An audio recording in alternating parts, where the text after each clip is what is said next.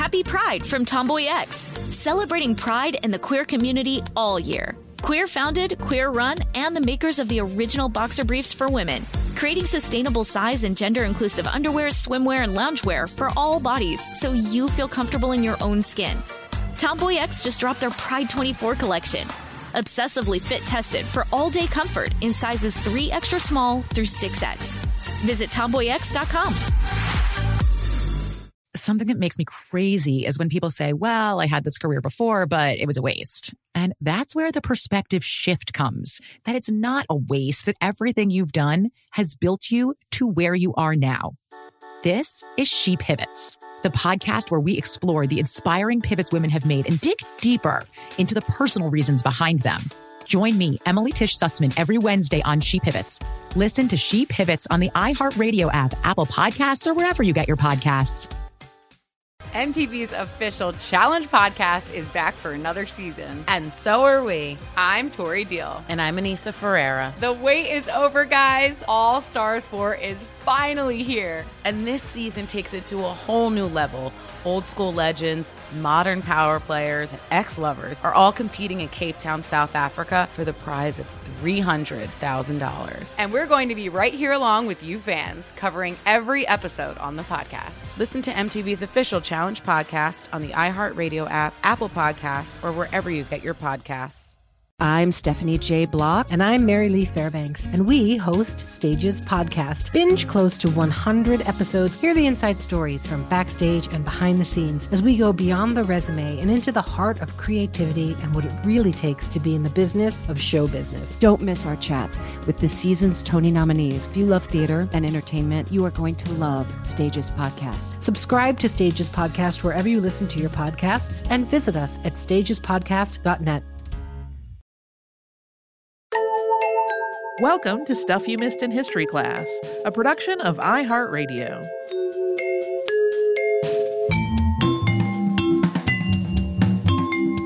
Happy Casual Friday. I'm Tracy V. Wilson. And I'm Holly Fry. One of our episodes this week was about Ignatius Sancho. And this is only tangentially related. What what I wrote that we recorded last week before this one was the episode about why nobody talks about the Irish slaves. And when we came out of the studio from doing that, there were newly tweeted tweets from Liam Hogan about that particular idea circulating a lot in Ireland um, in response to Black people in Ireland sharing their own experiences with racism. And I was thinking, we have not really talked about like racial history or or racism um like in the UK that much at all on the show it, which like it led me on down like a couple of mental paths. One was that we had a soccer coach when I was in high school who was from England who claimed that there was no racism in England, and that's not correct. But then I was like, you know what might be a good thing to include is like something along those lines. That's about like the the the UK in some way or Britain and Ireland in some way. Yeah. Um and I that that led me to Ignatius Sancho. And then when I started doing the research, I realized I started researching this episode in 2017 and then I put it aside for some reason. I, think it might have been because I was afraid it was going to sound too similar to the one that we had just done, like when I started researching it on Ira Frederick Aldridge. Like I thought, oh, yeah.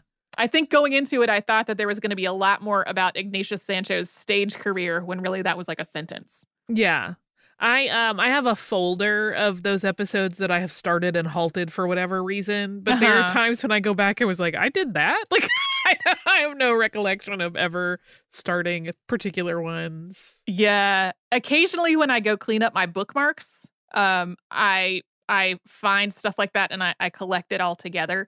And so I have this um, a folder called potential topics that is stuff that I have started researching but have never gotten around to. And looking at it right now, it actually has a folder on the Black Sox scandal. So we've done that. I can take that out of there. Um, and I also have one called Probably Not, which is things that I started researching thinking that it was going to work and then was like, oh, I don't think this is going to probably not. yeah. That's very funny.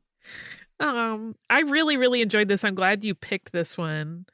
one because his story is so interesting two i it's funny and i'm glad that you specifically talked about his writing style Mm-hmm. i love his writing style I do too. like you and i both have worked for long years as copy editors Mm-hmm. and we what's funny is that sometimes people when they email us will say like i'm nervous about emailing you because i know you edit cop i don't think either of us cares No, we really don't. particularly about whether or not your punctuation and grammar are perfect Nope. uh, we've said it before like the longer you work as a copy editor the more you realize one that everybody makes errors and it's no big deal and two that like everybody has their own style that reflects the way they speak often Mm-hmm. and ideally like to me that is a, a more enjoyable way to read than like a perfectly constructed uh paragraph that where all of the grammar is ideal and all of the punctuation is is textbook perfect yeah. um one it's just a little more interesting two you get a better sense of who the writer is and so i really really like uh the way he cuts his phrases with dashes in some places because you it it reads like casual speech which i love Yeah. And I mean, if you just look at it, if you look at a, a page of a letter that has been rendered as, you know, a typeface, but punctuated as he punctuated it, just glancing at it, it can kind of look like somebody just like shook a shaker of um, of dashes on there. but I find it really, really fun to read. Um, and uh, I don't think I have. I've seen people make comparisons to various other letter writers um, in the 18th and maybe 19th centuries. Um, but what it reminded me of a little bit was uh, was actually Pepys' diary in terms of like the random things that he was observing around him in London, and sometimes the tone that was just uh, like wry and witty sometimes.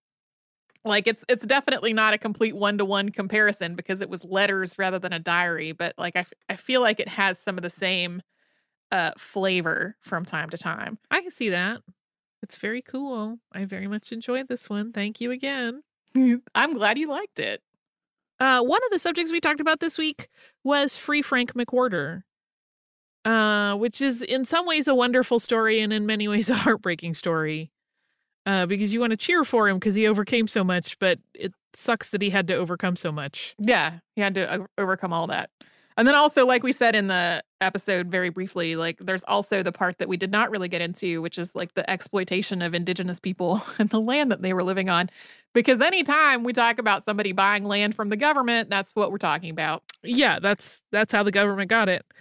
You mentioned too at the end of the episode the the really difficult topic of of sometimes people who were enslaved and even after they had gained their freedom had to kind of buy into that system that was enslaving people in the first place in order to make a difference uh, which is a really stinky paradox to be in Yeah. and like Yeah. the the part of it when I was researching that really struck me in regards to that and that really broke my heart was when he was getting ready to move to Illinois but had to like make nice with everybody who still enslaved his kids and be like, "No, no, I promise you, I promise you I'm going to come back and purchase their freedom. We're good, right?" Like he had to completely reassure the people who held his children in such an awful situation that he was trustworthy and it Yeah. makes me like angry cry and clench my fists and want to punch things Yeah. Yeah. He he really was like he was having to not only save up the money to do this, but also like placate and manage the feelings of white people. uh-huh there is a part of me though that really really loves the idea that all of these people thought he could not do what he wanted to do in saving up this money in Mhm. securing his family's freedom and i just sort of wish like we could get a snapshot of their faces when they realized that they had put every obstacle in his path and he still was like okay good i'm ready to make this transaction now um uh yeah that's just a, a little a little historical schadenfreude for me uh yeah So, uh, in your research, did you find anything regarding his his sort of thinking behind establishing New Philadelphia as an integrated community? Um, there really isn't. That is the trick with Frank McWhorter is that he was not, to the best of our knowledge, like keeping a diary. His internal thoughts were not really recorded. Um, even as he was running the community, there's not a lot of documentation about his point of view as a leader. I think it was one of those cases where, one, because of the nature of the community he had lived in from the time he was 18 in Kentucky, which obviously was a, a slave state.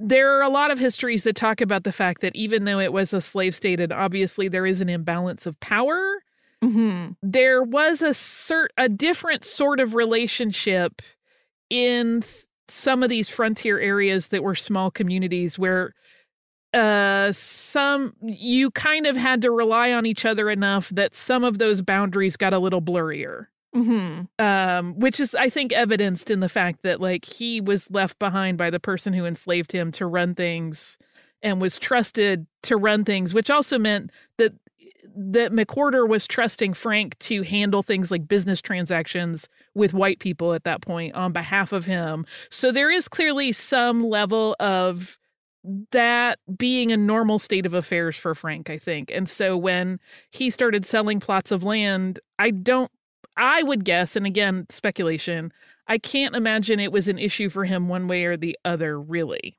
Mm-hmm. He just wanted like a place where he and his family could live, and everybody else who wanted to come there, that was okay with him because he saw them as all kind of just wanting a new start. Mm-hmm. Again, that is my speculation. Um, but I, I do think that's probably part of the result of being in that frontier space where where he was. And again, he was running a business completely illegally, if you think about it. His saltpeter business, like he was not legally allowed to have any sort of contract. So any of that would have been not legal even though everybody was was entering into those sales transactions with him um so there is sort of some fuzziness in all of that in terms of like one the the rights and legal abilities of an enslaved person at that time in that community that I think informed his his later life uh, behaviors and and ventures. So yeah, uh, that is our casual Friday. Hope if you work a regular work week, that heading into the weekend, you have a good one. Uh, if you would like to write to us, you can do so at historypodcast at iheartradio.com. You can also reach us on social media as Missed in History. And uh, if you would like to subscribe, it's super easy. You could do that on the iHeartRadio app, at Apple Podcasts, or wherever you listen.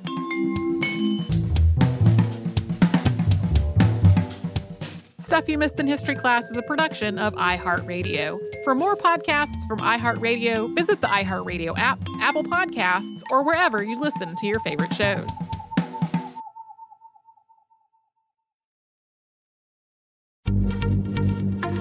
Happy Pride from Tomboy X, celebrating pride and the queer community all year. Queer founded, queer run, and the makers of the original boxer briefs for women, creating sustainable size and gender inclusive underwear, swimwear, and loungewear for all bodies so you feel comfortable in your own skin. Tomboy X just dropped their Pride 24 collection. Obsessively fit tested for all day comfort in sizes 3 extra small through 6X. Visit tomboyx.com. Something that makes me crazy is when people say, well, I had this career before, but it was a waste. And that's where the perspective shift comes that it's not a waste, that everything you've done has built you to where you are now. This is She Pivots, the podcast where we explore the inspiring pivots women have made and dig deeper into the personal reasons behind them. Join me, Emily Tish Sussman, every Wednesday on She Pivots. Listen to She Pivots on the iHeartRadio app, Apple Podcasts, or wherever you get your podcasts. MTV's official challenge podcast is back for another season. And so are we. I'm Tori Deal. And I'm Aneesa Ferreira. The wait is over, guys. All Stars 4 is finally here. And this season takes it to a whole new level.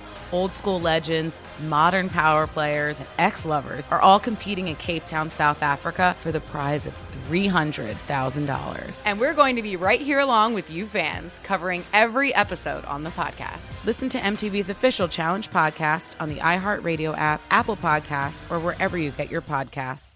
I'm Stephanie J. Block. And I'm Mary Lee Fairbanks, and we host Stages Podcast. Binge close to 100 episodes. Hear the inside stories from backstage and behind the scenes as we go beyond the resume and into the heart of creativity and what it really takes to be in the business of show business. Don't miss our chats with the season's Tony nominees. If you love theater and entertainment, you are going to love Stages Podcast. Subscribe to Stages Podcast wherever you listen to your podcasts and visit us at stagespodcast.net.